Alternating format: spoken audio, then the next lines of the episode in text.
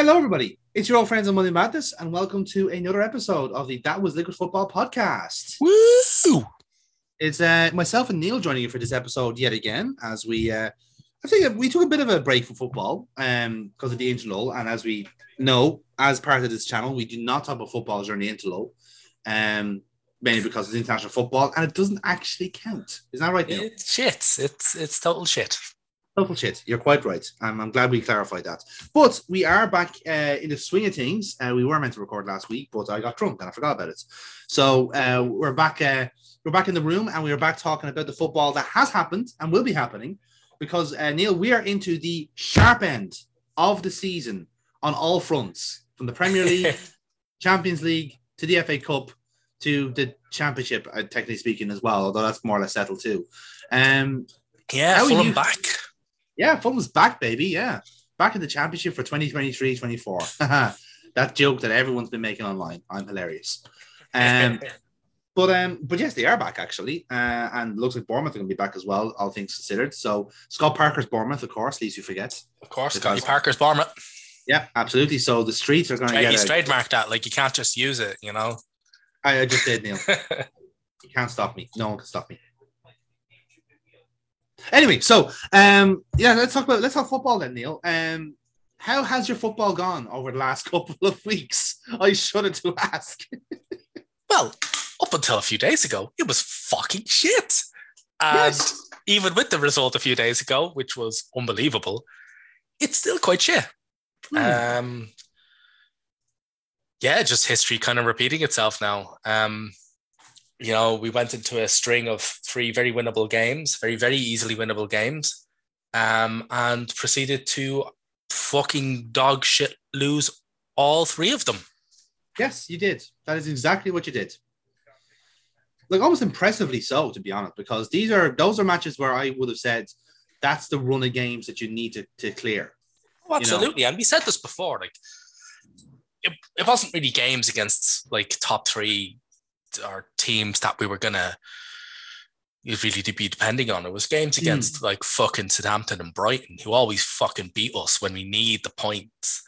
Um, and it was just the same before. I said the same thing happened a couple of seasons ago when um Emery like we finished a point, one point off fourth. And there was like Yeah. a run of three games where it was like, no, we didn't know we needed a point, but there was like a run of three games and we lost where like even a draw would have seen us into the Champions League. Lost all three. And I was just going, oh, for fuck's sake. Yeah. You know, absolutely capitulated to Palace. To Palace there was no resistance whatsoever. We were fucking humiliated by them. Brighton game was just infuriating Mm. and the fucking 1 0 to Southampton. I mean, Christ almighty, like, did the team even fucking show up? Yeah. so then we go in against Chelsea. And when I was looking, I when I saw that lineup, I actually didn't really, I actually started off not watching the game because I saw the line. updates at the time. I saw the line. I saw the lineup, and I went, "Oh, good fuck, no!" Mm. Like we were starting Mohamed Elneny. The last time Elneny started the game was the second of December. uh, Rob Holding is actually no, sorry, yeah, no, yeah. Last time Elneny started the game was second of December. The last time uh, Rob Holding uh, started the game was New Year's Day. Mm. Um, up front, who's played a grand total of 320 minutes against the And- current and- European. as, as, as I believe as well, hadn't scored a goal in 2022 yet. yeah. As well. So like, and we're up against against the European champions who are pretty much fielding a full strength team. I mean, Yeah.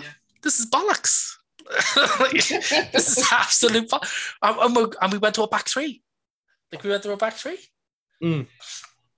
And I'm just like, we are going to get absolutely tonked. I'm like, you. We we we always reference the Goldbridge link to the the four 0 Yes. that he is hammered out to them. And at the very beginning of that episode, at the uh, very beginning of his that episode, he's just like, "This is actually one of the worst fucking teams I've ever seen this field at Anfield. This is terrible." We'll, we'll be talking at length about Man He's like, "This is a fucking white flag of a team."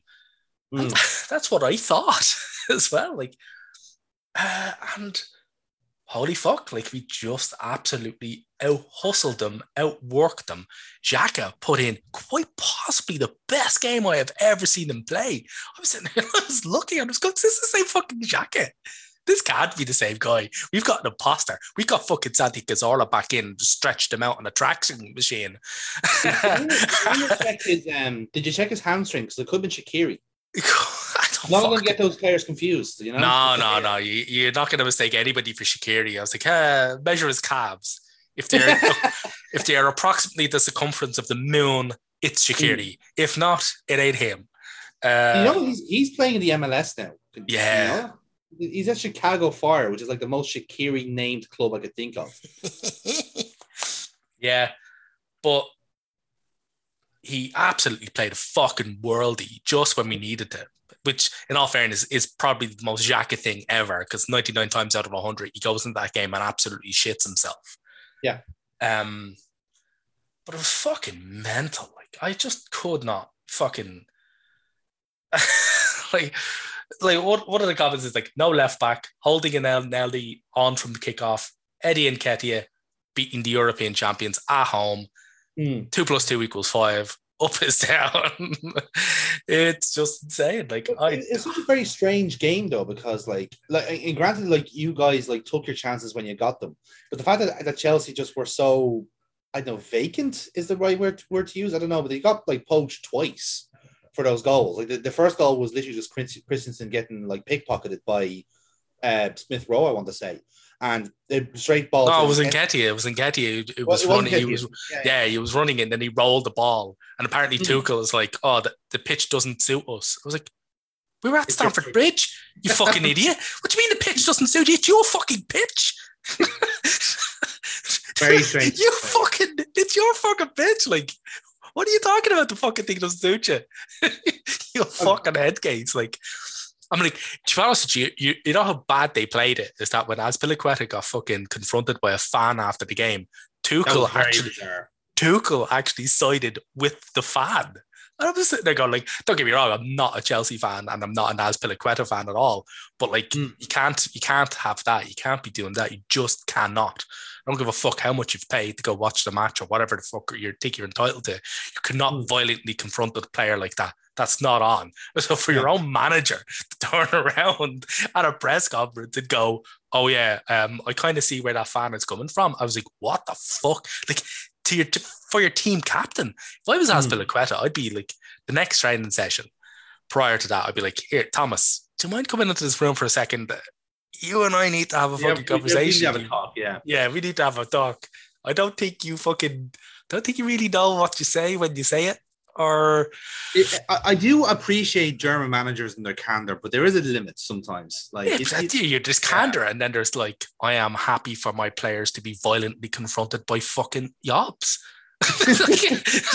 there's like, yeah, like that. You wouldn't even get that out of Sean Dyche or fucking Nigel Pearson. Like, fuck well, that. Well, like, not anymore. Sean Dyche is dead. He's, yeah, he's dead. He's dead. He's gone. Yeah. Yeah. Well, we will get to Burnley as well because the king is dead. Long live the king. Long live the fucking Dyche. Yeah, exactly. um, but but it, it's funny you should say talk about the Chelsea team because, like, obviously with the, with that match in particular, and I, I found it very strange was that like I thought Azpilicueta was probably one of the better players. Now I know he was at fault with the penalty, and that's totally fine because like he got completely like mugged off. But I actually look at the the the, the back line and I was thinking like um like Malang Sarr gets a lot of game time for Tuchel, uh, mainly because of the back three system. Like he likes having a sweeper in that system. So if it's not Sarr, it's Chalobah. And if it's not Chalobah, it's someone like Azpilicueta slotting in, or James even, depending on. And I just saw Sarr there, and I just thought, like, my God, he is actually well out of his depth here. You know, the thing I've always, found about Malang Sarr, and maybe it's just me, but like I know he was kind of bought as a bit like the fifth centre back, like in the same way that we would play like Nat Phillips or a, or Rhys Williams or whatever. But I think he's always been like uh, protected by the likes of Rudiger and Christensen, who are very good centre backs in their own right. You know, yeah. Christensen on his day and Thiago Silva as well. Yeah, of course. And um, I think once either two, one or two of them are out of the team, you actually kind of see he's well below the standard you want for a Chelsea team. I think he is just a squad player at best, you know. And well, the thing is, they're going to be they're going to be without Christensen and Rudiger, Silva yeah. and uh, Rudiger very soon when they, they all ship off to fucking Barcelona. Mm, Um, yeah, very much so. Yeah, and Azpilicueta as well. Like, I mean, they, they could lose three players to Barcelona, which is kind of scary. To be yeah, honest. that's that's that's really weird about Azpilicueta. Although I suppose to be honest with you, with him, they probably should let him go. Like he needs to Mm. he needs to calm his tits down, you know. Um the the penalty decision for, for Saka was just useless. Like I Yeah. mean there was no need to even let Saka have that amount of contact to go down under. I was going, what are Yeah. you doing? Like you just stand You- off you the gave him guy the chance and to go down in a sense. Yeah, Exactly. You stand off the guy, you can get to that ball before he can. He's goal side. Hmm. Um, which is, by the way, as a defender, is something you should never allow a player to do is kick goal exactly. side. Yeah. But um, But um, yeah, I, I think it kind of like kind of really positions the way Chelsea are at the moment. Is that like, I think like uh, on their day they're a very good team, but like their home form has gone really really poor. yeah, I they've lost the last three on the trot. Like, I mean, granted, one of those teams was Real Madrid, but the other two were Arsenal and was it Brighton? Um, I believe it was Brighton. Yes, one 0 Yeah. to Brighton. I'm like, those are two teams you should be stuffing at the bridge with that team. Yeah. So I'm like Real Madrid, okay, then yeah. I'm like, we'll say they're a bit of a spent force, but fuck me, nobody told Karim Benzema. Yeah. Like, You know, I, I, I yeah, say I, that. I fully agree. Like Sarr's is a terrible fucking player. Um, He's just wrong. He's just wrong. uh, he is. sorry, it's we- weird. Like it's weird. He The doesn't Chelsea actually. fan has entered the chat. Chelsea fan has entered the I, chat. I will be exiting quickly because she will need to go cry. Okay. Sarr is not at the standard that is needed in order to be trusted in that position. Part of what was going on wrong was that Christensen was being pulled out of position to Mm. cover what Sarr couldn't handle. Mm. It's weird. He just doesn't Very- seem to. Sarr doesn't really seem to realize what's going on. Or he's got that kind of like, no, what's going on here? Look, and people have to kind of remind him. You know, you're playing a football match, mate. yeah, I believe we call a touch of the Maguires. yes, we could. We'll call it a case of the Yardies. Yes. Uh, More than I, it's, it's too harsh to say that. you can need the Okay, absolute here. mauling that namesake. Here, you can only have one. Harry Maguire or Malang Sarr. What would you rather? Sarr. Oh, I would go for Sarr as well. I'm like, Sarr can at least move. I, am sorry, I would take Sarr over the Crim any day. yeah. Oh yeah, Sarr, Sarr can at least move. You know, like and he so. appreciates big culture. he, he actually has a thought in his head. have you looked at Harry Maguire? It is blank. For the I was captain- I was look I was looking at him a lot After, during the like when when the goals are going in, he's like, I was looking at him a lot in the, Yeah. the Liverpool game, uh, particularly Oh. after the first goal, after four minutes when he was stuck at the halfway line, going, "Oh, hang on, this isn't the box." Mm, Uh, Yeah. 80 million pounds, ladies and gentlemen. he's not worth it. No. No. Um, there was a lot of things wrong with the Chelsea team the other day.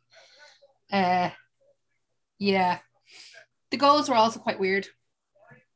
There was They they, they were weird. there were little pickpockets. They it was Yeah. just you, they did they didn't even come off of shots. No, You didn't think, but on both sides for the goals for Chelsea for some of them, and like Werner's goal was a complete fucking like, fuck? deflection. Yeah, Yeah. Wasn't expecting it. Mhm. Um, Azpilicueta's one was was good. it was a good, it was a good finish. Yeah, But yeah, the, the Arsenal goals were all, almost like, what, what the fuck? What, what just happened? yeah. Um, But that's what's happened with Chelsea lately. They've been Mm. giving away a lot of cheap goals. it's lapsing concentration Yeah. because Silva isn't there to marshal them. yeah, because you can actually see it once Silva goes in. He's telling them what to do. Hmm. You, you can actually see him telling them exactly where to go, exactly where to be, because none of them can read the game. Yeah. And that's the issue. They're all reactive rather than proactive, Hmm. which is what Silva is.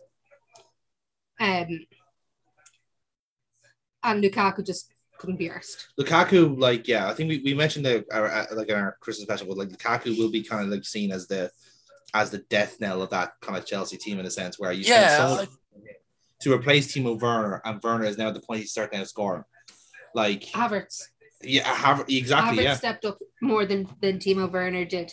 Um, I'm not sure whether or not it's But I just think I just think Werner's shy. Um, Like you know, I don't think it's a case of stepping up. I think all season, right? All Hmm. season, I've been like, no, go back to the back to the Bundesliga, Premier League does not suit you. Mm.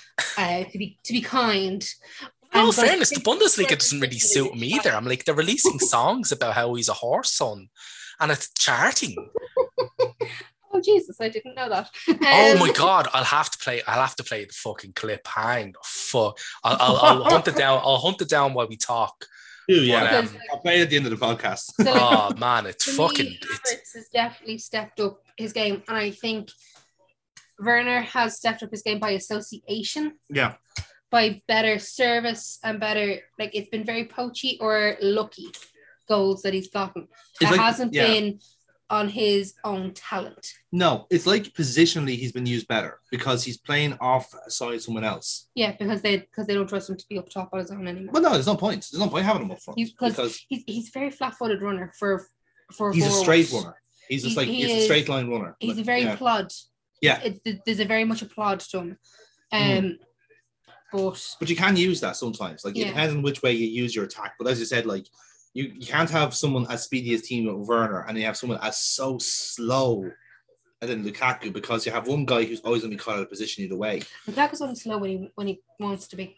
Th- that's my point. He has the speed, but he doesn't want to use it, and That's- that's, so frustrating. But that's exactly what I'm saying because like Yeah. he's expecting Werner to do all the movements Mm. and then when or, or all the Havertz, or Havertz or, or Mount, Mount, yeah, or or or yeah, and and that means that he's in the current position. He wants the ball to feet. He wants to turn do all this sort of stuff. He wants the ball to basically just like magic in front of him, he, he he can- wants a gilt edge invitation. Yeah. which is good, which is just not going to happen. No. which No. is which is at least then when you have a when you have a more workman team, if you have a front three of like because we're going to talk about the FA Cup soon, like the finals the 14th of May, I think it is. Mhm, So- it is. You got the month, you know, we got the month to kind of get ready for it. So much of the like the the cap the the League Cup final was a bit a bit of an own because we played a bit of a mix of the team that got us to the final and then some of our quality players. Yeah. We also gave nods to the likes of Diaz and so forth. He had great Mhm. games to, to his credit, and he's been having great games since. he's been a great boy. Yeah, he's been so good. He's been so good. But the thing I was going to say about, about Chelsea was that's a full strength Chelsea. You know that that played. Um, well, it kept in goal, wasn't it? No, No, no. Oh, he came on for the for the penalty shootout. That's Yeah. right. So I'm trying to remember now. That was a that was a it wasn't a full strength Chelsea team. Yes, because Lukaku was playing up front, wasn't he? Yeah. So that's that explains it. But the point I was going to say to that was that with the FA Cup final, like if you have any chance of taking down this Liverpool team, which you do because it's a very good team on its own, but tactically has to be the right team. You have to pick the right players. If you start off with someone like Lukaku up front, you've got no chance because Van Dijk will say, actually, no, fuck it. Van Dijk won't even bother with him. Fucking left him Matip or Konaté to sit on. hmm And Konaté, as you've learned from a lot of matches, is very good at sitting on someone. Yeah, he Yeah. has the strength for it. Yeah, he does. Now, that being said, though, if you want to play Liverpool the wrong game, you have to go with Havertz false line, Werner flank, Mount flank, or Hudson Odoi flank, even. Injured. Oh, he's injured. Um, who am I else have been thinking of then? Pulisic, that's the one. Pulisic has a great game against Liverpool all the time because he plays on the shoulder. Yeah. So you have to beat us at their own game. The trouble is that is that team kind of like cohesive enough now to do that, or is it too much chop and changing? You need Kovacic in the centre rather than Jorginho. Yes. Kovacic moves the ball quicker and better. Mm. Jorginho slows the game. Yeah, can't do it with Timo Werner because he's a Hurensohn, which means bastard or son of a bitch. And I've got it here. Hold on for a second. Let's see if we can get this one. Hang on, I'm Okay. moving the I'm moving the mic close to my speakers. Joy in your face to be able to, to say this. Can you hear that? Yep.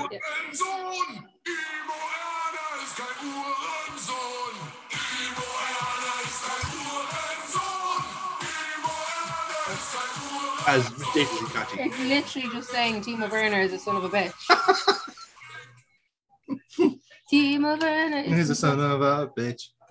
Yeah. Yeah, trans- it, it translates roughly as the bastard or son of a bitch. But yeah, That's bizarre. That believe charted. fair. That like charted. you know? To be fair, was it not uh, like UK number one at one time was Boris Johnson is a massive fucking cunt, which I think is hilarious. that's true. It is true, yeah. I don't. We don't know if Timo Werner is a bastard. More in the story as we get it, but I mean, that's, that's kind of insulting to his mother. yeah, Um, you know, you know, at least they could have been like Timo Werner as a shit player. Yeah. You know, that's definitely true. that's definitely yeah. If, if that's what they're saying about Timo Werner, I'd love to see what their what their song is on Harry Maguire. I imagine there's It- several verses just- to that one. Harry Maguire's song is just one slow note droning out. Dilling, din, din, din, dilling, din, din, din, dilling. So, That's just the lyrics of how much I hate your Greek culture. I'm going back to my cake now before I start You, crying. you work away. You eat your you eat your feelings, Kira. okay, So- then. Um. So yes, that's that's the Chelsea talk. So in terms of the, I suppose we'll we'll actually continue on with the with the Arsenal talk. Then the top four race is fascinating. Um. I think I, I think we're done. I think we're done. Do you think you're done? I think those three losses did it for us. Even Hmm. if if even one of them was a draw, maybe.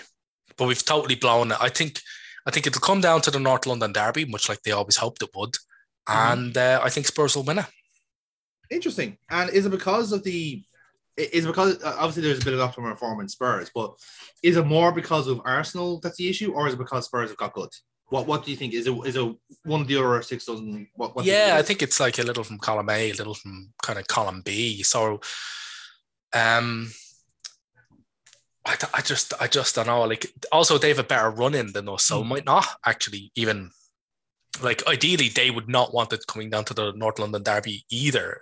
I'm like, if you're being, Yeah. if any Spurs fan is being honest, they really don't want to run that risk. Hmm. But it's much easier for them to make it not matter because they right now they have the far easier run in. Granted, they've got Liverpool. Yeah. Um, I think they have Liverpool next, don't they? Or no, they don't. Not next. No, we we they have those. We about a few weeks. Oh, they're up against Brentford next. So Brent, yeah. we have Man United tomorrow. Hmm. Um, as of this recording, um, fuck knows how that's gonna go. I mean, like, to be honest with you, I thought we were gonna absolutely paste the bastards the last time because they were garbage. Um, we lost three two. Um, Yeah. they're even even worse shape now. Um, uh, their new, their current interim temporary manager, now Of the director month. Of the month. of the month, hasn't even met the replacement. Um, They were on a WhatsApp once. yeah, they're on a WhatsApp group. You know, They met at a conference a couple of years ago. you know, he decided to field easily the shittest team anyone's ever seen against probably one of the best teams in Europe. Yeah. And they were absolutely dicked. Uh, Rightfully so. so fuck Like- knows. I'm like, to be honest with you, I, what I think is going to happen, what I think is because he rested by for some Hmm. reason. he played a back three of Lindelof Jones and uh, Slabhead. Yeah. So I think Slabhead's going to go to the bench. I think it's already been reported that he's going to start the game on the bench. Yeah. Um, apparently, like his form's dipped so badly, like he might be given compassionate leave. But he's been telling he, he's been telling the team that he wants he wants to travel with the squad. If he got a bomb threat called to his house and all, like Yeah. it's fucking like it's getting the vitriol is getting crazy. Like it, it's seriously at the point of it's almost getting out of control for United fans because like it wasn't it was not just last year with the with the Super League that these caused the Liverpool match to be stopped because of just fan outrage. yeah, You know, I can understand it. Like there's vitriol and there's vitriol, but in, in a in a week where like you know one of your own players is is having a horrible time, to then add more misery on top of that team is is, is yeah. Like I'd love to. I'd love to know the rationale. It was like, oh yeah, we'll call it a bomb threat. This will get him playing well. Uh, no, yeah, that's exactly it. It's like, no, that'll teach him. Teach him Yeah. what? you just make him feel even worse. Like, So yeah, so I, I think Slabhead will go to the bench. Boy will play alongside, I think maybe Varane. hmm. Um, so they'll actually have a decent enough defense. They'll Yeah. hopefully they persist with Dalot and Wan-Bissaka as as the fullbacks because they're incredibly defensive and won't push up, meaning that we can just attack at will. Um, good thing for us is that if Tomiyasu comes through this next training session, well, he'll be in the team. Um, and if we have Tomiyasu, holy shit, that's Tomiyasu with Saka in front of him. That's basically the entire right flank ours. Thank you very much. Um, so yeah, I mean, like it's I think it's, Ronaldo- it's set up very intriguingly because I don't think like it's guaranteed that Spurs are going to beat Brentford. Like Brentford are in a good run of form. That Eriksen has made that team start to tick. And holy shit, he has been brilliant at that team. Brilliant, Like, I, you know? like, don't get me wrong. I'm like, I always thought he was a mercurial wizard, and I hated him because he was a fucking always a wizard for those bastards. But and I did think he would play well at a team at like Brentford. Like he was gonna Mm. play well there. Particularly like uh, I just thought I just thought like him serving balls up to Toney, who's just basically gonna bulldoze any motherfucker out of the way. Yeah. Desperate for it. Alongside uh, Mbeumo, who I think is brilliant. Or Yeah, Mbeumo. Graham's very underrated in terms of uh, forwards. Very And to be honest with you, I think Brentford are very happy for him to be underrated because Yes. that means nobody's coming in for him because they really want that. I, I reckon enough they're all going to be looking Ivan Toney because he's been scoring more goals. But in Yeah. has And he's also that kind of flashy showman forward. Like he is a classic forward. Like he's a proper forward. Yes. You know, he, he's no nonsense. He just likes to kick the fuck out of people and try and score goals. Like fair play. Like uh, he's got 12 already in the league this season. Well, already Hmm. we're in the we're down to the home straight. So he's got 12 this season. Like that's great. You know, Yeah. that's really great from a player from a player who's just come from the championship to net the hit double figures in your debut season in the Premier League. That's great. You know, I'm Mm. like, all eyes will be on Mitrovic um, when Fulham come up next season. I'm like, he's not scoring 40 goals no. in the Premier League. We've had this problem with him before. In the sense We've had this- great year championship, not You know. fully, Premier League. There's a than- Yeah. Yeah. there's a high chance he might hit, he'll only hit single digits next season. Yeah. Like, you know, Yeah, very possible. Yeah. so But, um, yeah. Well, that was- that Um, was the question. I don't think to kind of add to your to your ennui, if you will, about the uh, the top four race. I don't think it's that. that- It's don't think it's not over. Um, like in in a sense, like you like beating Chelsea, I think is slightly up, upset the apple cart because Spurs also have the. Sorry, Chelsea fan in the background, um, agonizing. Um, but uh, it's okay. It's not the FA Cup. Fair enough. Um, but the thing is that like you you have a race still on because I don't think Spurs are impervious to to winning anywhere. Like I mean, the game against Brighton I think proves that that they still have a bit of problem when it comes to putting games away. They can have all the dominance in the world, but when they go up against a team that's tactically well set out, I still think they have trouble. You know, if they go if they go up against eight basket cases from here until the end of the season, then you know, happy days for them. But I See, don't the, think that's the problem with them. Like, you know, they, they're putting away the games that they should be putting away. I'm like, everybody struggles against another team that's tactically well set out. yeah, yeah. But the problem is, is that when they're coming up against teams that they should be beating, they're beating them. Like, for instance, they're stuffing Man U. Um, we're not, you know. Well, we Um, don't know. I mean, the early kickoff is still tomorrow, so you never know. You might redeem yourselves for the first for the return tie. I don't know? know. Like, it's like I, I don't know. Honestly, I really, I'd love to turn around and say, like, yeah, that four-two beating of Chelsea is going to really serve us well into Man U. They're coming off an absolutely dreadful run of form. Their players are absolute garbage. The morale has never been lower. I'm just like, oh no, that's like set up. That's pure. Oh, we need a lifeline. Who are we playing Yeah. next? Arsenal. Ah, the kiss of life team. Um, yeah. Yeah, Like I, I, honestly, see where I you're would honestly, Yeah. I would not be surprised if we lost. I really wouldn't. I really, obviously, I hope we don't. Um, I- I- yeah, in a way, like I think it, that's a kind of a match where like both teams could theoretically lose, but also it's a, it's a match where like if if one of them shows up, if either team shows up, it's a it's a drumming.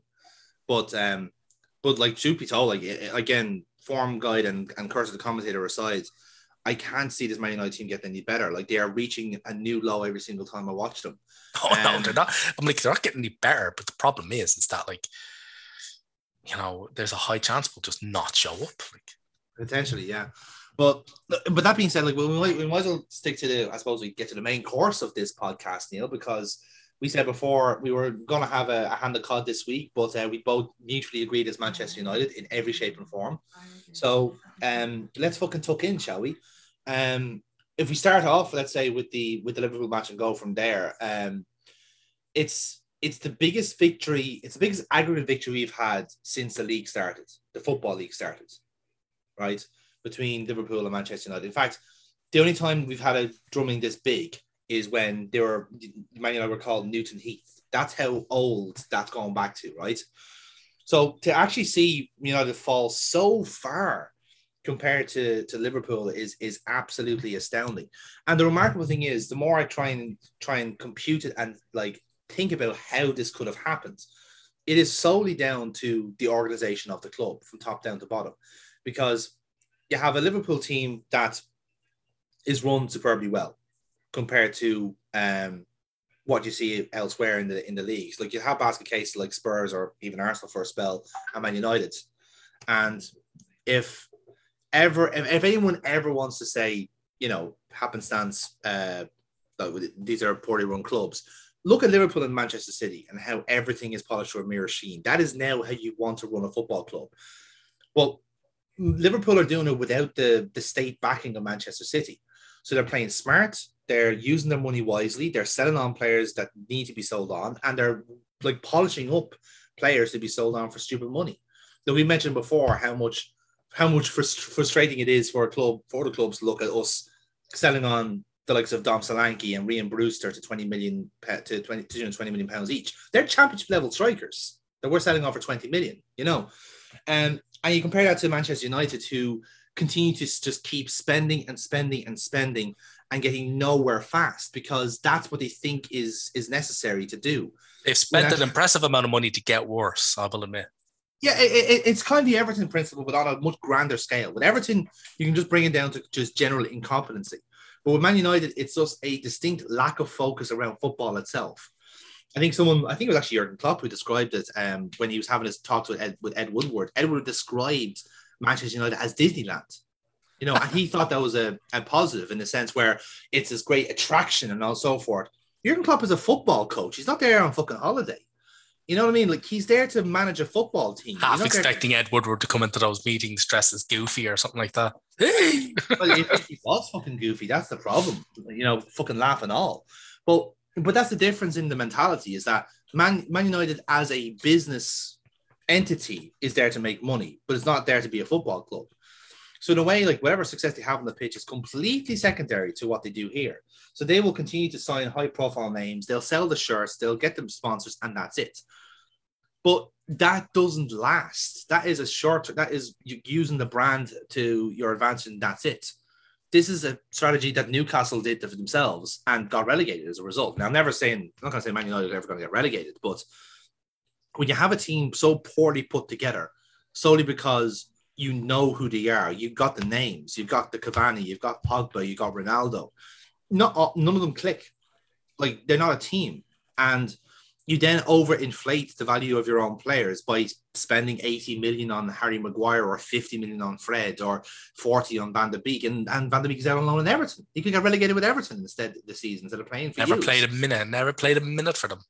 Yeah, exactly. The the same way that like you the the the expectations put on the likes of Sancho um to come in and be a great player and it, it never really materialized, to be quite honest with you. He, he shows flashes, as often a lot of them do, but it doesn't happen. And even going further back than that, you have Martial, who famously has a Ballon d'Or clause. And whoever made that public, I sincerely hope is not on the pay payroll at Manchester United, that was such a stupid fucking thing to say. You know, but it, that it, it's been a cycle that's been happening for years, and it's all culminating right now where you realize that you can't just hire a better manager to fix things. It just that's not how it works. You can't just replace David Moyes with Louis Van Gaal, who had a good World Cup and expected to work. You can't replace him then with Jose Mourinho and think everything's going to be fine. You can't replace Jose Mourinho, who apparently alienated all the players, with someone everyone likes and not a good Solskjaer. Okay, they got second one season in a. Well, actually, didn't get second. They get third in a season.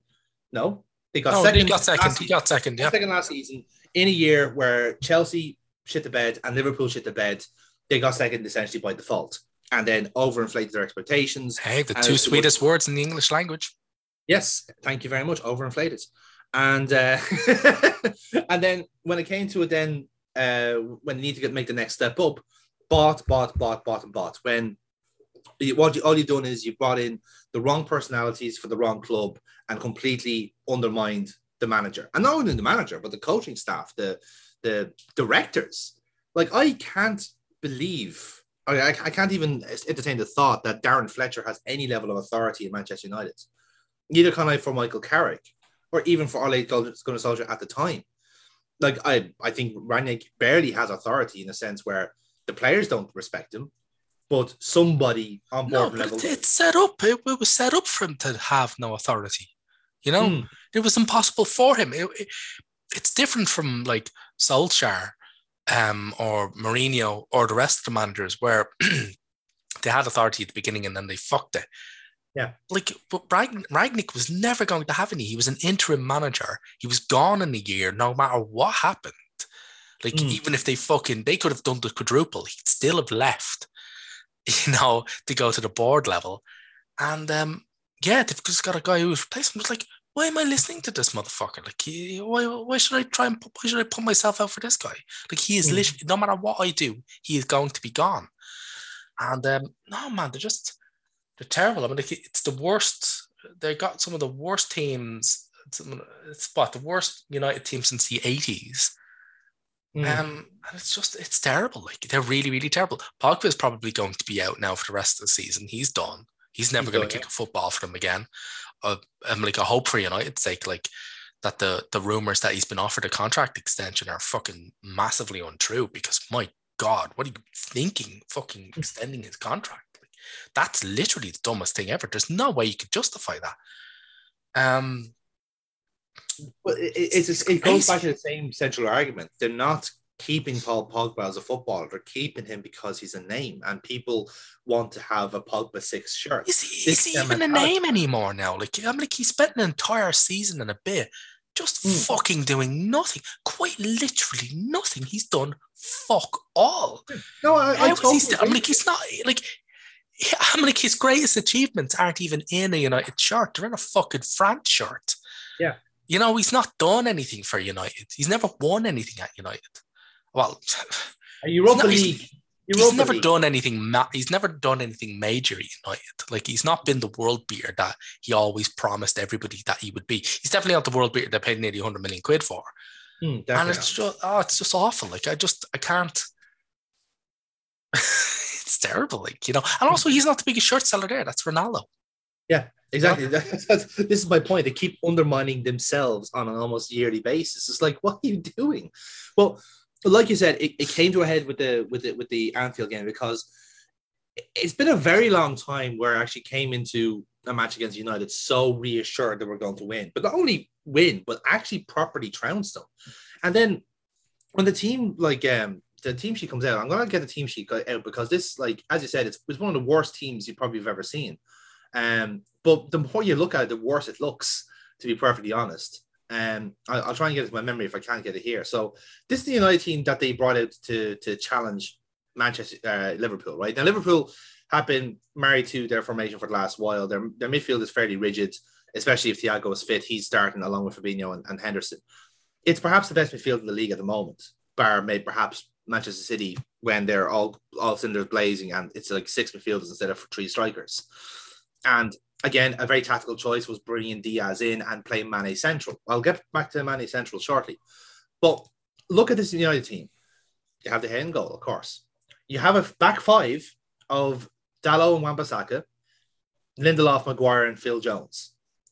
Okay, so even a back five, which you haven't done all season on the Rangnick. I think they played back five once uh, all season, and I think that was against Manchester City. I could be wrong. Also, he, think it was he, he doesn't play back doesn't five play very back often. three, No, no, he plays a di- he plays a diamond four four two or or a advanced four four two, which depending on which way you look at it. So then with that, you have you have a back five, but then look at the two midfielders, Pogba and Matic. They're holding. They're not attacking midfielders. They're holding. So Matic is a DM. Pogba, at best, is a six come number eight. So you have essentially six to six and a half defensive players up against Liverpool. And then up front, then you've got like Elanga, Fernandes, and Rashford. That's so like helter skelter. It's it's actually Well- beggars belief. The problem is, but like, like you can utilize helter helter skelter quite well. Teams have done that before. But the Yeah. problem with playing a back five, and Mark Goldbridge pointed this out perfectly, so I'm just going to parrot him. Um, is that like Liverpool don't play with a front like front four or anything. They play with a front three.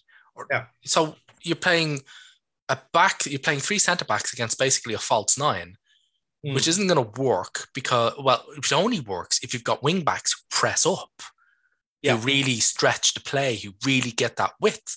The problem is you've got Dalot and Wan-Bissaka, the most defensive fullbacks that I've ever been. Wan-Bissaka is famous for being how defensive a fullback he is. Yes, Um, the fact that that's coming from being out of position so much, he has Yeah, to he's just sitting there going like, "Holy fuck! Like that's that's never gonna work," you know. And they were toasted time and time again. And all right, then fine. If your fullbacks aren't gonna push up, have your centre backs. Have, like you've got marauding, adventurous centre backs. You don't have that. Maguire likes to get forward, but he's crap at it. Yeah. you know. I'm like the first goal in particular, four minutes in, four Mm. minutes. That's not even a minute for every defender they had. and you're like, you're shipping a goal in four minutes. And where is fucking Maguire? He's actually at the halfway line, turning around. And who's the player slotting in? The player he's meant to be fucking marking. And you're just going like, when you've got Bailly on the bench, I was like, if you guys are going to push up, great. Make sure they've got the pace to run back. Bailly does have that. Now, I, I- don't ascribe to the notion that if Bailly was playing, that goal doesn't get scored. Um, because I, I, am like when you look at the defensive formation, I think Jesus Christ, how fast do you think Eric Bailly is? Yeah, But I do believe that they've got maybe a chance of averting it. But ah, fuck me, man. Like they were just terrible. They just got toasted time and time and time again. It was awful. It was so bad. And when Pogba went off after nine minutes, man, you know, like, and they put on Matic after him. They put on Matic in this place, didn't they? Uh, well, Matic was starting. When Pogba went off, it was Lingard. So Lingard played Lingard. the pocket. But it's the same. But it's the same thing where like that. That you, you don't when you when you line up the two teams when they play play a back five and then a back holding back two, you match that to what Liverpool are doing. They have three three forwards. Now, like I said, the idea was. I think the idea in theory, which is what something they've been doing for years against us, is the low block. They play, they pull the fullbacks up high, that pins back our either like wing backs or our wingers, whichever basically cover. The thing with that is Shaw is very good at the low block. That is one of his strengths, is, is being a low block. But typically the way that works is having the kind of cover behind him. Wan Bissaka can do a low block very well as well, because as I said, his interceptions is perhaps his best part of the game. But here comes the but. You, when you have two centre backs and you have a holding, that makes you an impromptu back three. You don't start with an impromptu back three and then push up, because all that does is that pin that that narrows our front three, and when you narrow our front three, it makes them play better because the interchange is there. And then when you have a, a shield of midfield two playing essentially in front of our midfield three, you have Thiago going, "Oh, I'm completely unmarked." Don't mind if I do. If I hit 98% of my fucking passes tonight. Bing, And- bing, and then also- bing. because you've narrowed it so much, because you've narrowed your team so much, that Yeah. means that if the other team happens to have a pair of probably the best marauding, marauding fullbacks, attacking fullbacks. Fullbacks yeah, that world. does help. Yes. they're gonna like they're gonna go, lads, the fuck, like. And that, that was just it. I'm like, you take the third goal as well. I'm like, the third goal was just basically Robertson actually just going, probably passing the ball out of loneliness Hmm. to another player. like, because he poached the ball off um off Fred, I think it was. yeah, and he's just and he runs and he's just like, I am like nowhere near. I'm like, he was closer to the hay at one point than any other fucking player. And he's he slings the ball in and he's just totally unopposed. He's just like, Yeah. this is fucking this is training ground shit. Hmm. And it's it's awful. It really, really is, you know. Yeah. The team had just Exactly. had no structure. Like it was it was just unbelievable. It really truly is.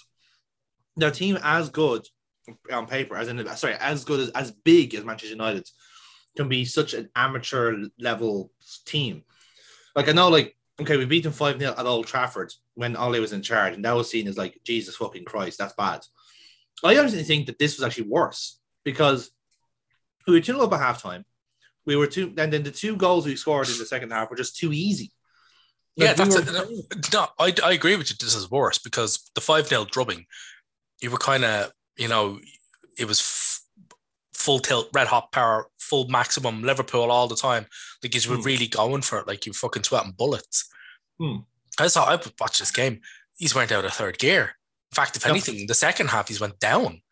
We went Like, down. he- We, we, we controlled the game. It's just went, oh, here, this like, these guys have nothing. Like, we're not, Yeah.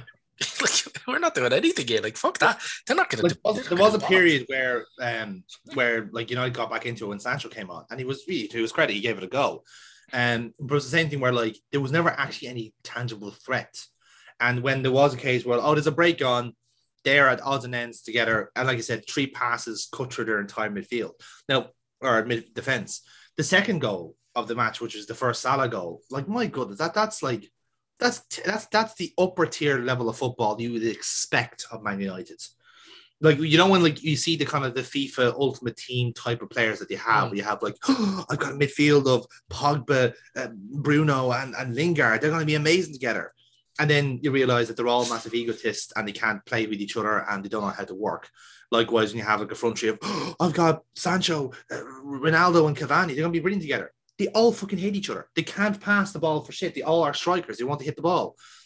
Then you compare that to the Liverpool, where everyone complements each other in that system. Like Matip got the ball in, he plays the ball down to to to to Thiago, I think it was initially. Then Thiago or to Diaz, sorry, it was Diaz, then to Mane. Mane lifted over the top to Salah. Everyone's in together. They all know what they're doing. It's all one fluid movement. That's the that's elite tier football. That's stuff that like if Barcelona were doing it or Real Madrid were doing it, go top. That's Barcelona for you. That's that's that's Real Madrid. That's Galactical shit. That is. You know, I'm not saying people are not throwing fucking roses at Liverpool's side here. I'm just saying that is the comparison. That's the difference between the two clubs right now. So Liverpool can pull off this shit as casual as you like. That could have been any scoreline on Wednesday, whereas or Tuesday rather. And with Man United, like the best, the only thing I genuinely saw United fans celebrating was their youngster Hannibal putting a tackle in. Lads. Lads, he's a fallen so fucking far down. Like I remember, like if, that's the case, then here's a point of comparison when Jay Spearing fucking put a tackle in the Manchester Derby. That, that was us going, yeah, go Jay Spearing. Where's he now? Tranmere fucking Rovers. That's where he is. That's the level of what you're celebrating. Like honestly, a, a, a boy puts a tackle in. That's good. You know what? They're back, lads. They're fucking back. One tackle and they're back. You know. Pop some fucking bubbles. Pop some bloody bubbles.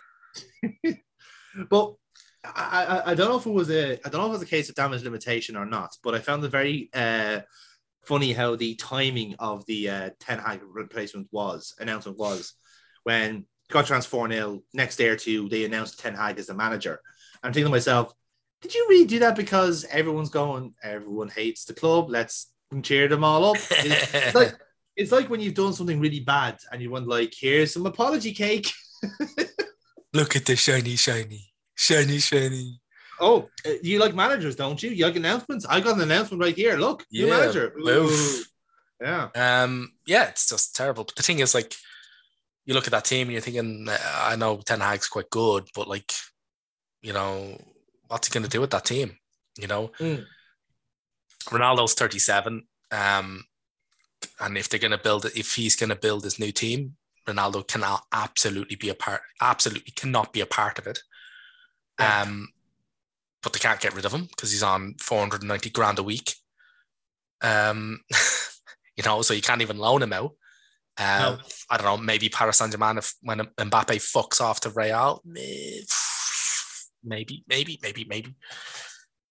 Um, what else? What else can he do? What can he? What can he do with that midfield? With midfield shite. What can he do with that defense? The defense is shit. Varane, Varane needs to be told what to do. He's very good when he's told what to do, but there's nobody there to tell him what to do.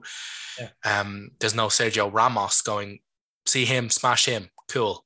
And then Yeah. Varane goes and does it perfectly, better than anybody else.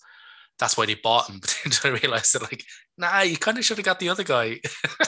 Yeah. You know, you should of yeah, have got the other guy because Ramos would be there going, Harry, just shut the fuck up. Don't think, just do what I tell you to. Do what I tell you to, and we- we- wrong? You're not and we'll get through this. And I wouldn't, I, to be honest with you, I think Maguire would be good because that's the reason why they paid so much money for him because he was such a great defender at Leicester. What they didn't realize was that he was such a great defender at Leicester. Why? Because he had Wes Morgan telling him what to do all the time. Morgan was like, Harry, see that guy? Smash him. Okay. and he'd smash him and he'd do it really well. The thing is, is that, well, like, the United then signed him, left him to his own devices, which was bad enough. and then made him team captain, which is even fucking worse. Oh. I'm like, what? Like in retrospect, it seems like the worst decision to ever make. It really, really does. But it really but does. Yeah. It also just goes to show you that, for one, I believe that was a Solskjaer decision at the time. Like it, it shows you that there was actually no leadership in the squad at all at that point, to the extent where Harry Maguire seems like the best call. But then also you also undermined the team dynamics by bringing in such massive egos in Ronaldo and Varane to the extent where Bruno Fernandes as well. In particular, like Fernandes, like was key to their their loss to Everton of all people. Like did our dire one 0 loss. He was just simply charging around the pitch like a fucking headless chicken, trying to win the game on his own, and nobody stopped him. Nobody went. You know, if you run out of position, they run into those spaces that you leave behind. Like Mm. you're only in the midfield two. Like the other guy can't cover that because he's got a guy he's marking. Do, do I have to explain football tactics to you, Fernandes? Come on, what the fuck? And it was just so ridiculous. It was. Oh, I was looking at it, going, "What the fuck is going on here?" Hmm. ah, they just they got him because they wanted the, the originator of gegenpressing. Like they've gotten literally nothing of the sort. Well, It- It's terrible, like because the team's so lethargic, and if he can't if he can't even get them to run at the opposition when they have the ball, yeah. like what the fuck is Ten Hag gonna do? Well, this this this is what I can't understand. Like I like uh, like Rangnick is is the is a is an interim manager. I get that in the same way that like Chelsea always seem to get Gus Hiddink in for this job because Gus like you know Gus Hiddink is, is the same pair of hands and whoever they're going to get in will play to a similar extent to Hiddink. So it's, it's almost like the case of well we he, he'll mind the shop for a while and will he, he knows that he's going to be replaced. Whereas Rangnick, I think enjoys and maybe it's me just being a bit of a tinfoil hatter here, but I think he actually quite enjoys being the proverbial fucker in this club. You know, like I, I, don't, know if you ever watched the thick of it, but there's a wonderful section where um one of the political parties starts like shitting themselves because they're up for election. The elections are coming, and in order to actually get them to be electable, they deploy a consultant that which is just known as the fucker.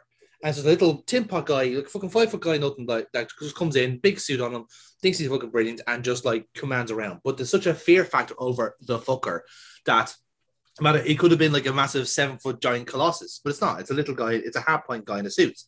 And I think Rangnick is enjoying that role in a sense where he knows he's already got a job. He knows he's sorted. He's going to get paid millions to be a consultant. Doesn't matter how many times he's consulted, he's already paid up. He is sorted for life. So he can just say things at like press conferences and go, you know, I think uh, Jesse Lingard will be leaving the club in the summer. You know, I think no, I think no, Paul Pogba has played his last game for Man United. Yes, no, I agree. I think we need um, we need to improve in all areas. Uh, goalkeeper's quite good though, which is something. And you go like, yeah, no, we don't need three or four new players in the summer. We need about ten. Like, fucking, if you're someone above him, you're going like, should we shut him up or is this good metrics? Like, like they're probably not shutting up because they're so they're trending on Twitter and go, oh, that that that's good, isn't it? We, we're trending. Is that that Maguire's trending? They must like him, right? What, what, what what's a bomb? What bomb threat? What? You know, like it's it, also makes doesn't um, ring true in a sense where the gegenpressing thing has already gone out of fashion at that point because Jurgen Klopp was the forerunner of the heavy metal football and over time changed it to a controlling type of play where you can go up the gears as much as you want once you're in control of the ball. That's why he hired the likes of Fabinho and Thiago. They're not gegenpressing players; they are controlling players. That's what they do, you know. And the stuff like you know using the fullbacks and so forth again is not necessarily a married to gegenpressing, but everyone presses in that team. Like Rangnick's like style of football is already at a at a date. So when Ten Hag comes in, what's his style? Like like his style has been kind of described more like the Van Gaal-esque like Dutch ultimate football. So now you're going to go back to a possession based system, which you don't have Well, right I now. think Ten Hag, Ten Hag is like uh, he's been described as like pass and move with pressing. Passing move, a lot of movement, off the ball movement is what has been described, which is fair enough because that's the Ajax team it's, all over. it's fair. It's fair enough, but you're not going to Yeah. get this. Te- you're not going to get this current United team to fucking do that. No, Who on the that team's going to do that? Lingard's not going to do that. He's out outdoor. Yeah. You know, um, he's just not. He doesn't want to be there. United don't want him. Hmm. So unless Ten Hag turns around to him and goes, "I will start you every single game you are healthy," you know, he's out. Um, fuck. Who else is there? Rashford is a fucking shadow of himself. Yeah. Again, as we said before, like Ronaldo, can you just cannot build your team around him. Mm-hmm. Uh, Yeah, Fernandes, all right, then fine, but he's such a wanton, huge ego. Is he going to do that? No. Mm, Maybe, maybe it depends on who's around him. If he doesn't like or respect the people around him, like you know, he's only he's only being kept in line now because he's up against an even bigger ego in Ronaldo. Yeah. Um, you know, the own probably the only person on that team outside of maybe De Gea that he respects because he's like Ronaldo's done everything. He's an exceptional player. And he sees week in, week out De Gea saving that team's fucking bacon left, right, and center to the point where he's the best t- played, best paid player on the team almost. Yeah. Um, so like th- he's only got two people there. Like, you know, and a goalkeeper can't really influence very much the mindset of an attacking midfielder in the middle of a game. So when Yeah. Ronaldo goes, fucks off next season, what's going to happen to Fernandes? Is that ego's going to run rampant? That ego is going to grow like fucking Akira and just fucking swamp the fucking pitch. Yeah. it's going to swamp the fucking pitch and it's going to consume everything. It's it's going to be terrible. And Ten Hag needs to keep that in fucking check. And I don't, Yeah. I don't think he can because he he doesn't deal with egos like that. He doesn't deal with like No. horrendous shit like this. Then you, you go further back. Then you've got midfield. What's he going to do with Murray? He might have something to do with McTominay, but McTominay's just running around hatchet jobbing everybody out of it. The fact that he just gets away with it is the only reason why he's not been fucking red carded more times than anybody else. I, think it's because like they keep looking at him. Fred is "Oh, useless. Yeah. Right. Hey, all right. Funny enough, like Fred is meant to be like the right Rangnick player, and like he doesn't even get in the squads. So like, Mm. what else do you do? Like, you know, you can't win. But I see your point. Like, it, it- it's in a way where, i- i- in a way, I think actually would have been better off if Rangnick was in charge for another year, just so he can like just like just push all the egos out. But like, how much damage would that do in that year? Because let's let's face it, like you know, United are the perhaps the the least fave fancy to get top four, and if results don't go their way, say if they lose against Arsenal and West Ham beat Chelsea, West Ham are sixth. Like like West Ham are, are in the now back in the hunt for Champions League football, while still also being in the Europa League. Wolves, if they win their game in hand, uh, which I granted is against Man City, they're in the hunt for Champions League, which is bizarre to fucking say. You know, they, like this is the now again. I know this is between Arsenal and Spurs, but the fact that the Man United are now looking over their shoulder and thinking, "Oh no, West Ham, who let's be face it, are a much more competently run team at the moment compared to us." I'm sorry, who's the guy in charge? The guy that we sacked off at the start of all this fucking like pre- pretense. The fucking irony of that. it's almost like if they give a man a chance to build a team and recruit the right pe- people and don't let go of your best players, you can have a good team. I'm shocked. I am personally shocked to hear that.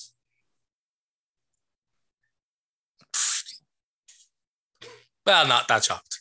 No, no, no. Okay, there was a dramatic pause, but oh, so let's change tack. Then we, we we've given it about Manchester enough, and uh, and to be fair, we could spend the rest of the night just like laughing at Harry Maguire. But um, we'll change tack anyway, and uh, we'll talk about uh, Merseyside, shall we? We'll talk about Liverpool and Everton. So. Uh, obviously, um, Liverpool came up a conversation quite a while. We are on a serious run of form right now. Um, and I think we are perhaps the best place in a long, long time to do the quadruple. Now, I have not spoke, spoken about the quadruple for fear of jinxing the fuck out of it. Don't mention Zavar.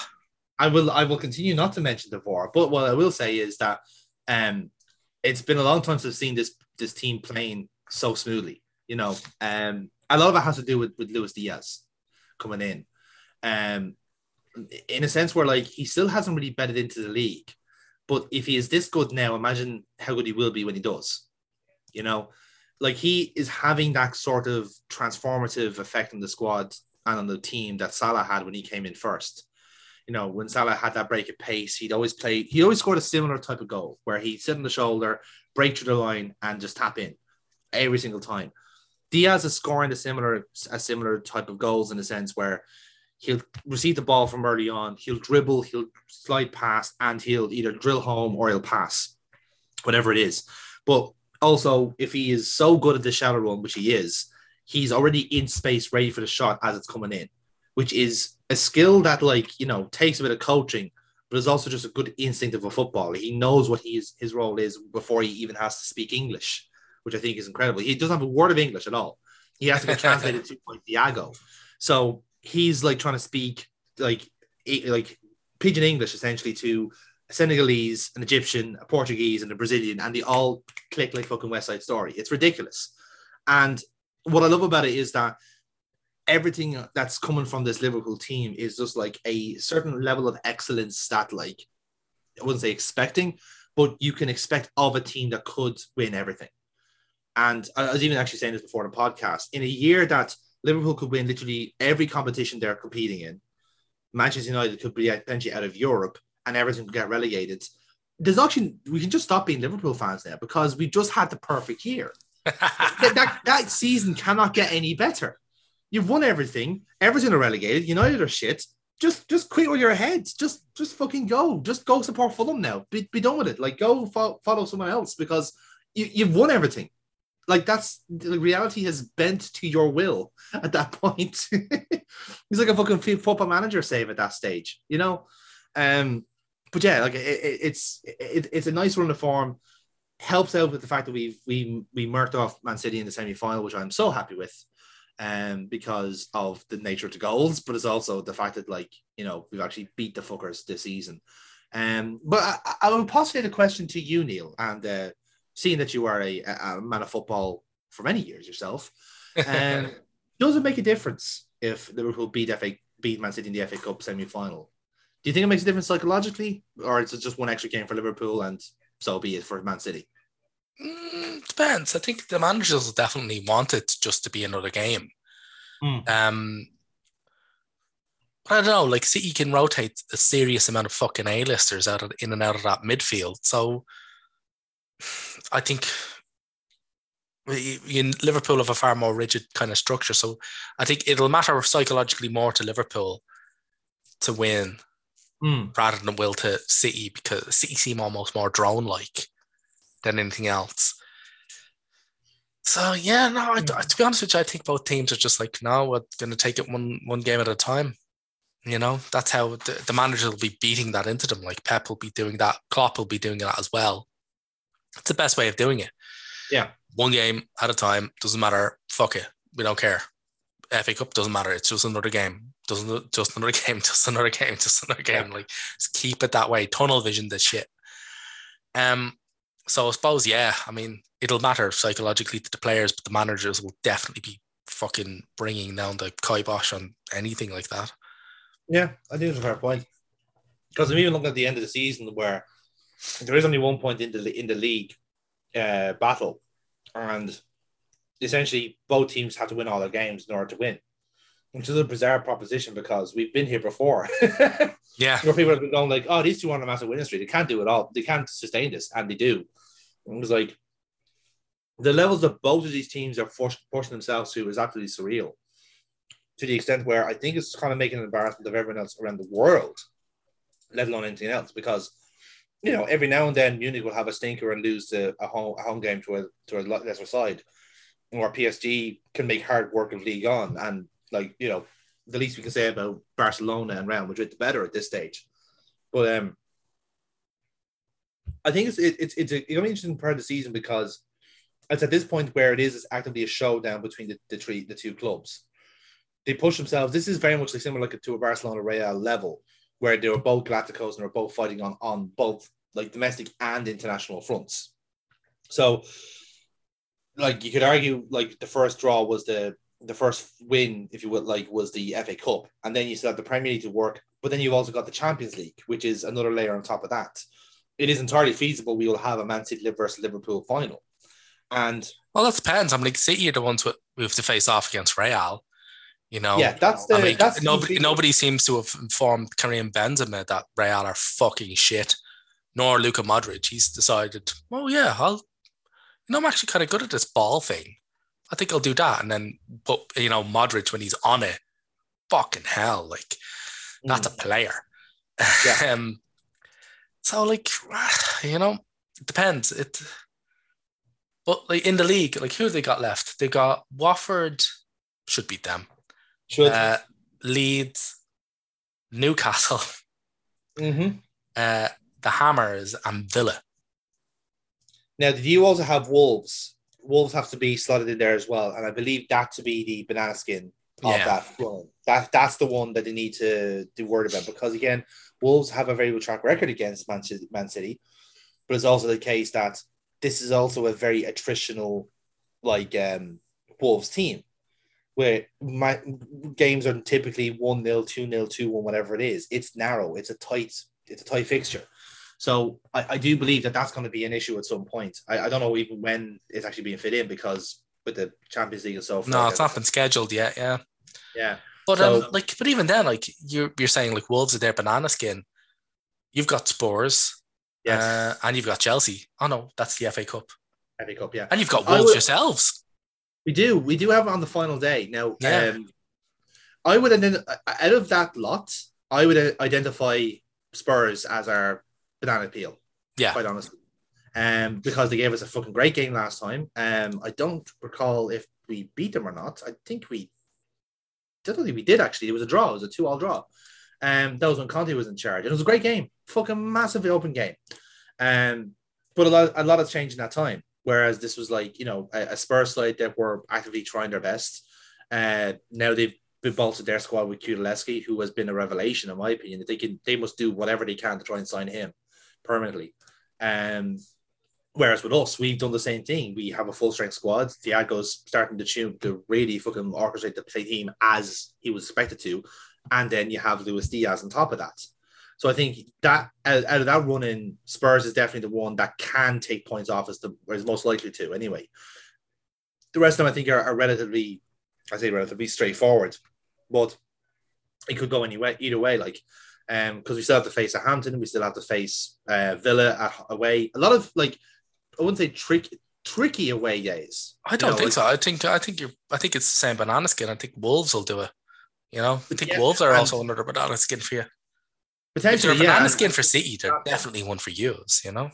Yeah, no, that's a fair point. Because I don't know when that Wolves game is going to be scheduled. It could be like the second last or the third last game. So it depends on where they're they're being slotted in.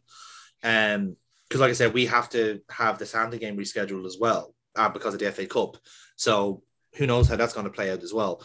Uh, either way, it's it's it's a fascinating run in. Um, and that's just the Premier League. The Champions League is still a, a proposition of itself. So let's talk about that then, Neil, shall we? Uh, when we get to the point of the of the podcast. Um, fair to say, fair to say, were you expecting Villarreal to make it to the semi-finals? I was not. No. Um, Neither was I. I don't think anybody else was. Um, and fair fucks to them. You know, they've they've really just they've just been brilliant. They've really Mm. just grounded out and just done their job. And fair fucks to them. You know, I mean, get into the Champions League semi final, you can't begrudge them anything. Um, yeah, they've just been really, really fucking good. You know, um, yeah, I just happy to see it. Well done. It, it, is always nice to have a Champions League where someone, the likes of a Villarreal, get in there because it's it's it's only the the underdog, the proverbial underdog, getting getting to the to the top four, the last four rather. Um, and yeah, it, it is nice. I, I truly I wasn't expecting to beat Bayern Munich, but like they, they were they were good value for that for that result, especially in the in the away tie. You know, um, like like Bayern Munich, I think really let themselves down, um, to the extent where even if I think if, if Munich did manage to get through that group, like I would like totally fancy chances against them because system wise it didn't look right. You know, it was it was a They haven't been playing well this season. Yeah. They really just haven't. Lewandowski seems way off the boil. Mm. Um, they just no, they have not been good at all. Like even Yeah. in the Bundesliga, I'm like obviously they're just gonna win it. They always do, but it's just like to the point, like to the point where they're considering a playoff system for the Bundesliga title because it's just ridiculous. But Yeah. no, they've just been no, they've not been at it at all. And uh, Yeah. Villarreal took full full advantage. Fair play. it, it actually just goes to show you sometimes like and we, we've said this before about you know Emery generally like he he, he seems to switch it on for for comp, for competitions like that knockout style uh, competitions like if anyone you can always beat someone on their day and that's that's that's further proof of it but it goes to show you sometimes if you have the good setup if you have a good tactic it- like he can be anybody you know and I've always said about Emery like he can he makes tactical switches on the fly very very well I mean even said that when he was at Arsenal Mhm. um, and that that skill really comes into play in the knockout stages. The trouble with that is you're also going up against a side and a, and a manager who is equally as good in knockout stages, almost mute like su- supremely so. Like I think that there's a crazy stat attached to to Klopp teams that they like more or less like win. I think it's like ninety percent of the knockout games. Mm. I can't remember what it is. It's something absolutely surreal like that, and and that's between combined with Dortmund and and, and Liverpool, and it's a remarkable stat, and it, it just goes to show you the the quality that's there, um, in the coaching side and the tactical side. It, it, it makes for a very spicy semi final, but like you you'll have to forgive me if I'm not going to also be keeping an eye on the the Real Manchester City match because there's two very interesting stories going on there.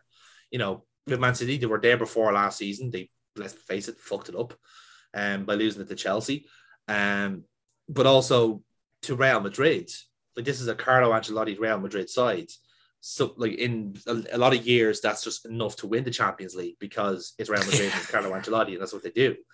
But again, it's a different field this year because no matter what happens, like Real Madrid, if they do face Liverpool in the final, like Liverpool are probably favourites in that turn in that final, which is the first time in a long time I can actually say that. You know, even in even the year we made the final, um, the Karius final, if you want to call it that, yeah. um, like we were not favourites. We were we were definitely not on to win, even though we had shown the best form and we were like absolutely demolishing the competition at that time. This is the one. This is the season where we beat Man City like 4 0 at the Etihad and like Roma were beaten 6 1 or whatever it was. It was crazy numbers, you know. Still weren't even fancied for that.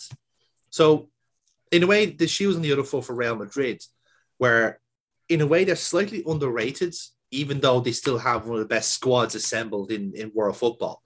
Like, the, the, the, the that team exudes class compared to to the other teams in the world.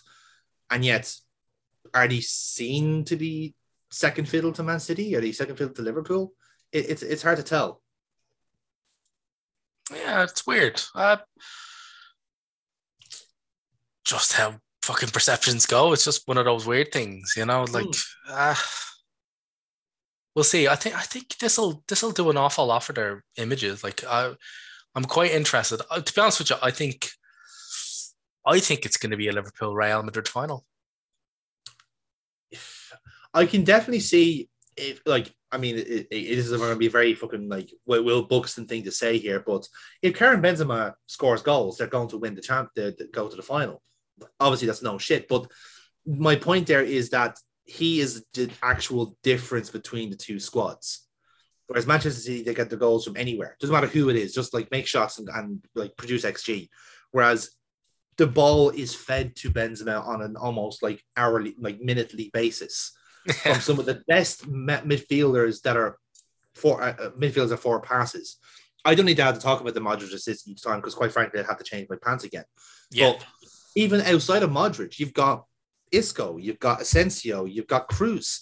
They're spoiled for choice in terms of assists. Vinicius Jr., you know? Vinicius Jr., Rodrygo. My God, the, the width they have is incredible. And fucking Gareth Bale is there like having a fucking like pina colada on a golf course. He's not needed. Fuck him. We doesn't. We don't need him for a final anymore. We've got these guys instead. So it, it, it's it is a remarkably good good team.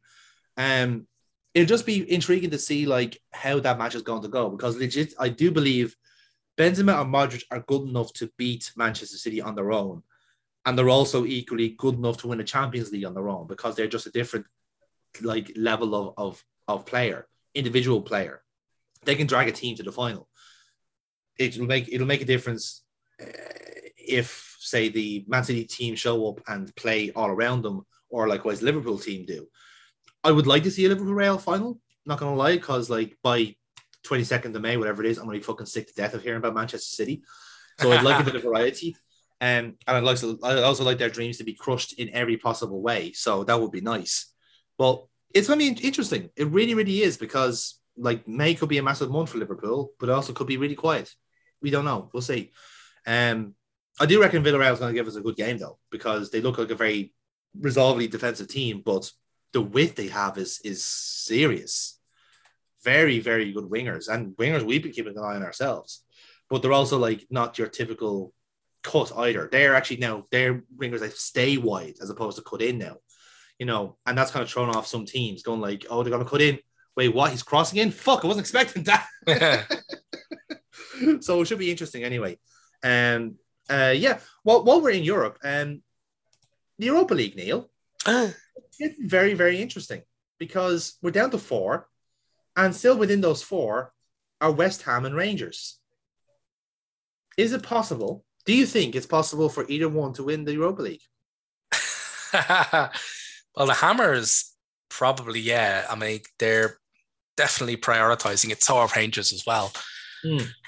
But I think out of the draw that they've got, I think nah, I don't think I don't see Rangers getting past Leipzig. I see the Hammers beating Frankfurt. Mm. So I reckon it'll be a Leipzig West Ham final. Interesting. Which, by the way, is going to be a corking match. That's a fucking that's a Champions League game. It you is. Know, like it, it, could be next season. yeah, like that's a corking fucking game. Like I'll be watching that. But yeah. um, yeah, I just I don't see rain. I'm like fair fucks to them. Like they've been really, really doing really well. Mm. Um, considering that I think the Scottish League is well well beyond them. Um, I don't think they're winning that one. No, I think Celtic have got that. Show me the table, table, table. Oh, they they, they Fuck no, yeah. Uh, so Celtic are top with 82 points. Uh, Rangers have 76. Right. Uh, they've an equal amount of games played as well. So but it, they also did that kind of thing where they cut the league in half and play more or less kind of like a mini mini tourney between. Yeah, the, the split they call it. Yeah. Yeah. So really odd because they've only got twelve fucking teams in the Premier League. Yeah, they nicked it off a different um, country system. I think it was Belgium. I think it was that they nicked it off, mm. and Belgium just went like, "No, our system is more just about playoffs." It was like, "Why? Yeah, funny." Belgium, fuck it. Yeah, but no, yeah, um, fair play to them. They've really taken it so far. And I don't think anybody would have guessed they get this far in the Europa League. And fair play to them. But they're up against uh, disgustingly sugary drink Leipzig. Mm-hmm. Um, I don't think they'll, they, Leipzig are a great team. I don't think they'll get further than Leipzig. Mm. I reckon it'll set up. I think Frankfurt, by the way, I think West Ham will just blast Frankfurt out of the water, and they'll just go, "Yep." Um, I, I partly agree to that, but I but also will draw attention to the fact that Eintracht were the teams to knock out Barcelona. So I, I know that's not great shakes considering how bad Barcelona had been, but beating them 3 2 at the new Camp is still, you know, something to write home about, you know? So true. They'll always have that. And they'll have they'll that when they're walking. They'll they'll always have that, and they'll have that when they're walking home after the the second leg. Going, all right, then the the, the hammers fucking yeah. stuffed us. Well, in, in fairness, like West Ham have been like like in the Europa League themselves, they have beaten like a series of who I would say are potential contenders to win the Europa League.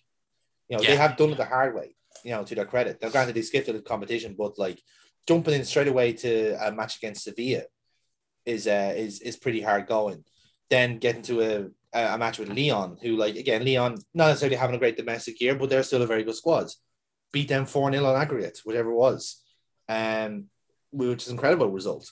But to, to knock to knock out Sevilla, to knock out Lyon, they could be facing Barcelona right now if Barcelona had not fucked everything up. But now they're facing a very good, well organized, and very attacking Bundesliga side. And then they might have to go into the final against a very attacking, very promising attacking Bundesliga side. Yeah. So, oh no, yeah. don't get me wrong. I reckon like most West Ham fans would much rather Rangers than um, mm.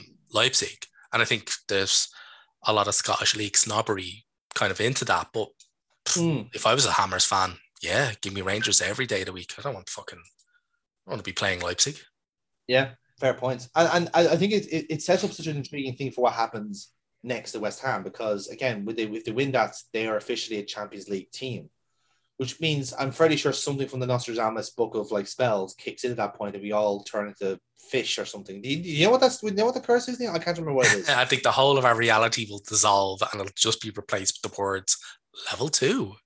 Jesus, I, I, I, am not ready for level two. Jesus, I'm not, not in shape for that. yeah. David David Moyes in the Champions League part one. Love to say no, it. No, I, I had to say that out loud just in case something did fall apart, but I think we're good. but um, but on merit as well. That's this. This is the beautiful part. They deserve. Yeah, they've been really, really good. They've deserved it. They, I can't fault them. Like, Hmm. can't really laugh at them, but you know, I can't fault them either. You know, No, so That's that's exactly it. And then, I mean, if we if we want to talk about the UCL or the ECL, I should say, um, the first ever ECL to book yourselves a trip to Albania, and because that's where the final is, and you, you have a choice of either Feyenoord or Marseille, Leicester City or Roma. The fact that like the, the, there is a genuine like scrap between Brendan Rodgers and Jose Mourinho, and just no one of us have noticed because it's the third tier competition. It's like and also it's not an actual scrap between them. Get the two of them in a boxing ring. I'll fucking watch that shit. We've all seen Brendan Rodgers workout videos. You know, I knew Get you were him going to in bring there. that up. get him in there. Get him in that fucking ring. Like if it was actually the two of them going at each other, then yeah, I'd watch it.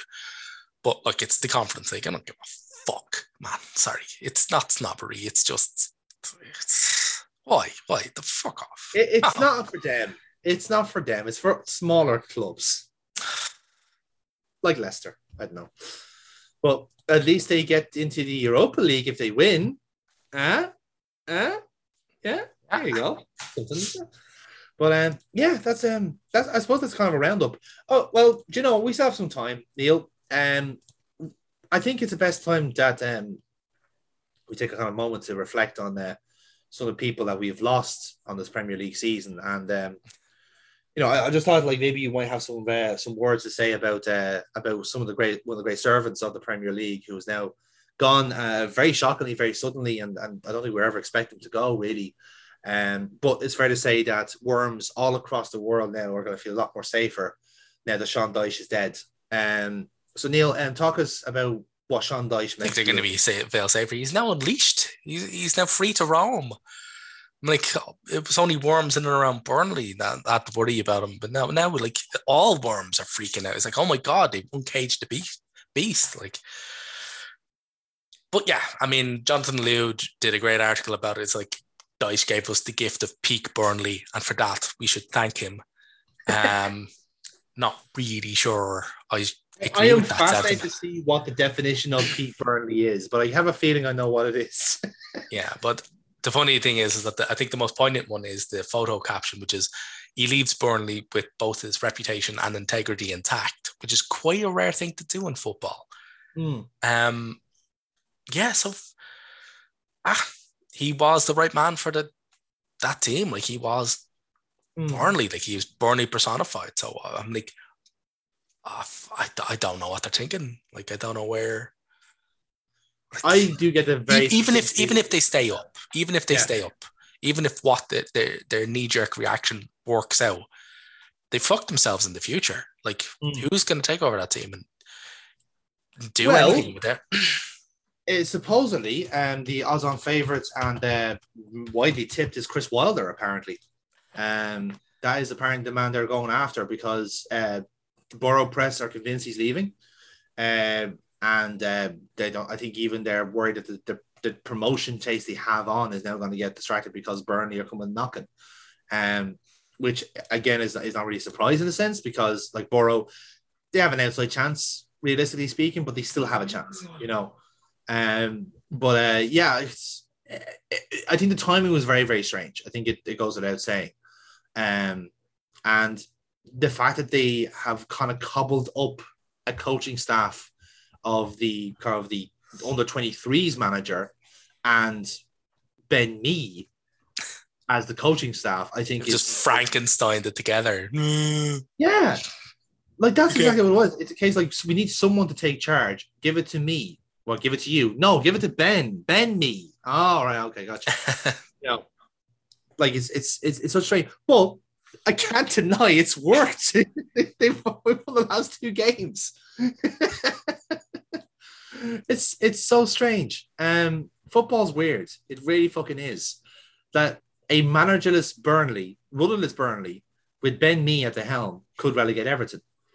Um, Well, to all fairness, that's not really a difficult thing to do because this Everton are pretty much like just basically begging to get relegated. They're begging for the round between the eyes that's going to finish them fucking off. You know, like they're handing people spare fucking clips of ammunition to do it with. Like, you know, it's just, it's not, it's just, it's not a hard shot to take. It's just who takes that shot, who who takes pity enough on them to put them out of fucking misery. Yeah. But with like Dyche, like you know, who's gonna do that job? Like Dyche had to rebuild that squad in a fucking budget of about like 10 bob and a pickled egg. You know, um, his owners are currently low. The, the owners are loading the club up with debt. Yes, It's like asset stripping the club, no less. that absolutely has to like that. That's a club that's literally on fire, and they're asking him to paint the walls. Yeah. you know, and now they've gotten rid of them. They're like trying to get somebody else in to come clean the windows. And it's like, hang on, the thing's still on fire, pal. You know, did you Yeah. realize that?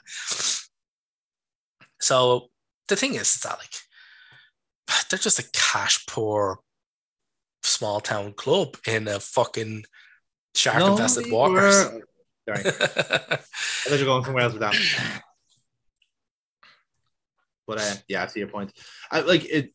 Ironic enough, like if if Everton does go to pop with Everton, I couldn't think of a better manager to take over from Lampard than Sean Dyche. it's weird that that works. I'm thinking like Sean Dyche and Everton. That's a really good combination. Like it's weird. Like it's as belt and braces as it gets, which is probably what Everton needs right now, rather than like someone like Lampard who comes in trying to be metropolitan when he kind of needs to be belt and braces. You know? yeah, pretty much. I mean, just going back over that Jonathan Liew article, which is just Hmm. wonderful. Um, he, he's like all of which simply embellishes the sparkling, visceral miracle of peak Burnley, the house that Sean built, a team that felt like a doomed historical artifact almost from the moment it came into existence. and, for all, and for all the condescension and metropolitan snobbery, there was a real beauty to peak Burnley. Perhaps not the classical beauty of perfect curves and marble nudes, but the industrial beauty of order and function, harmony and collective effort. 11, moving as one. Ah, yeah, you know, fuck it. I can't, It- it- can't It's nice to know that uh, Sean Dyche has resonated so well with certain football writers, isn't it? Like this is genuine Sean Dyche poetry you're reading out there, do that is Yeah. like that is like Burnley erotica.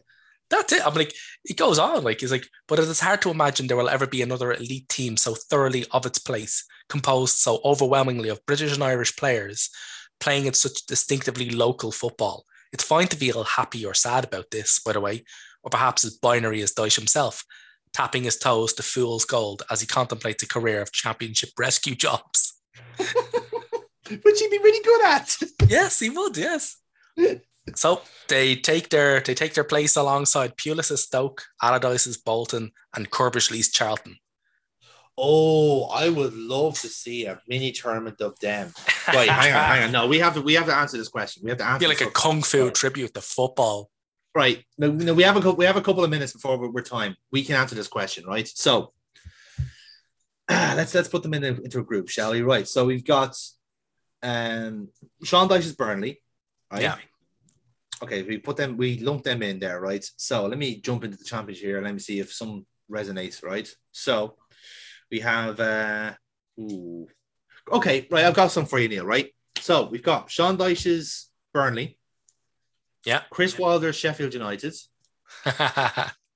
right? Neil Warnock's Middlesbrough when he was in charge of the club. Um, Mark Hughes's QPR. Mark Hughes. All right, okay.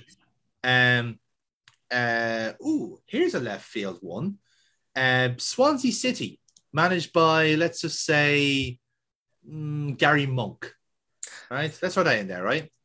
Then we've got yeah, Tony Pulis of Stoke City. Um, Malky Mackay's Cardiff City. hmm you know, one there for uh, for all the filth, filthy birds in the in the audience. Um, and let's throw in a few there. Steve Coppell's Reading, There was a good one mentioned there. Curbishley's Charlton. Gerber's Charlton. Yeah, that's a good one. Um, ooh, I've even got better ones there. Um, Gus Poyet's Sunderland.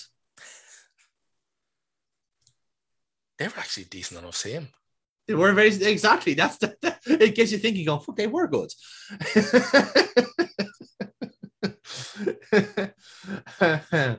oh god, this is terrible. Um, but yeah, like that. Like imagine them. Like I think we should just put them in their own league, shouldn't we? Like just to just to see what happens to them. Like it, it could be like the football and criminal Mad Max. yeah, pretty much. Yeah, it actually have to take place in the Thunderdome. Yeah, like literally, it's it just be a game of like, oh, geez, of course, how could I forget? Roberto Martinez is Wigan Athletic. Oh, FA Cup winners, Neil. Come on, let's put some respect in the fucking name here. This is I the peak of these my clubs. name. Like this, this, this Wigan team won the FA Cup against Man City because of Ben Watson. Like, come on, people. Th- This is fill in the blanks here. How could like surely this Wigan team beats all those other teams? They have for one, they won a cup. Yes, they did. They did win a cup. Yeah, actually, fuck it, give it to them on that. On that premise alone, they have won something, and the rest of them have. They've won the they've won the shithouse tournament. Like, do we even have a name for this?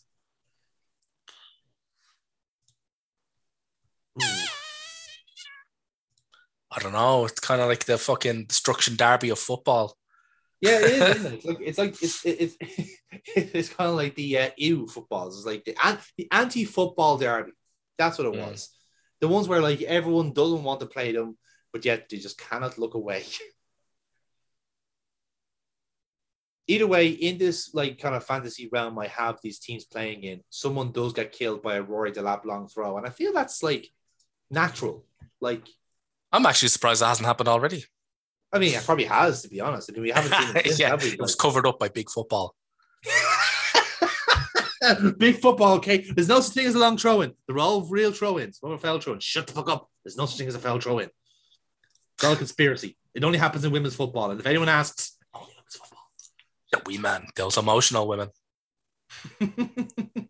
oh, man. If we were podcasting last week, Burpa was going to have Yeah. quite a lot of time to talk about Kenny Shiels. Fucking hell. Mhm. Um, yeah. He's still manager of that squad. Did you respect a guy like that? Apparently, is the kings of his keys of his own kingdom. Um, Jesus, yeah, that's uh, that's quite something. Um, yeah. What a weird note to end this on. So it's like, you know, we were talking about like football and go like, yeah, no, women are emotional, more emotional than men. We have no evidence to back it up. We have no evidence to back it up, but it's scientific fact. If the Northern if the Northern Irish manager says so, then who are we to disagree with him? That's facts now. It's essentially canon. Yeah. We did say we everything we say in this podcast is true. hmm So anyway, uh, we are going to leave you here uh, on this uh, on this uh, sor- solemn note. Um, do you have anything positive to say, Neil? Let's let's let's let's let the move before we go. Have you got anything positive to say about Arsenal? Do you like do you like football? Um, we'll see after tomorrow. yes, we can No, both be having a very lovely time after this week. I haven't had a I haven't had a lot to like about football, but by gar, it's been a while since it's given me a fucking genuine heart attack. I don't think I'm going to survive till the end of this season. Um, I think a lot of Spurs fans will be with me on that one as well. They'll be like, "I'm not living till the end of this one." It is going to go down to the wire, and you know the league have got their wish that North London derby. If the results pan out like they hope it will, that North London derby is literally going to be winner takes all. yes. Uh, it's going to be all on the line. Fuck, man, that's probably going to be the most fucking violent North London derby in recent years. Like, there are going to be guys getting sent off in the tunnel.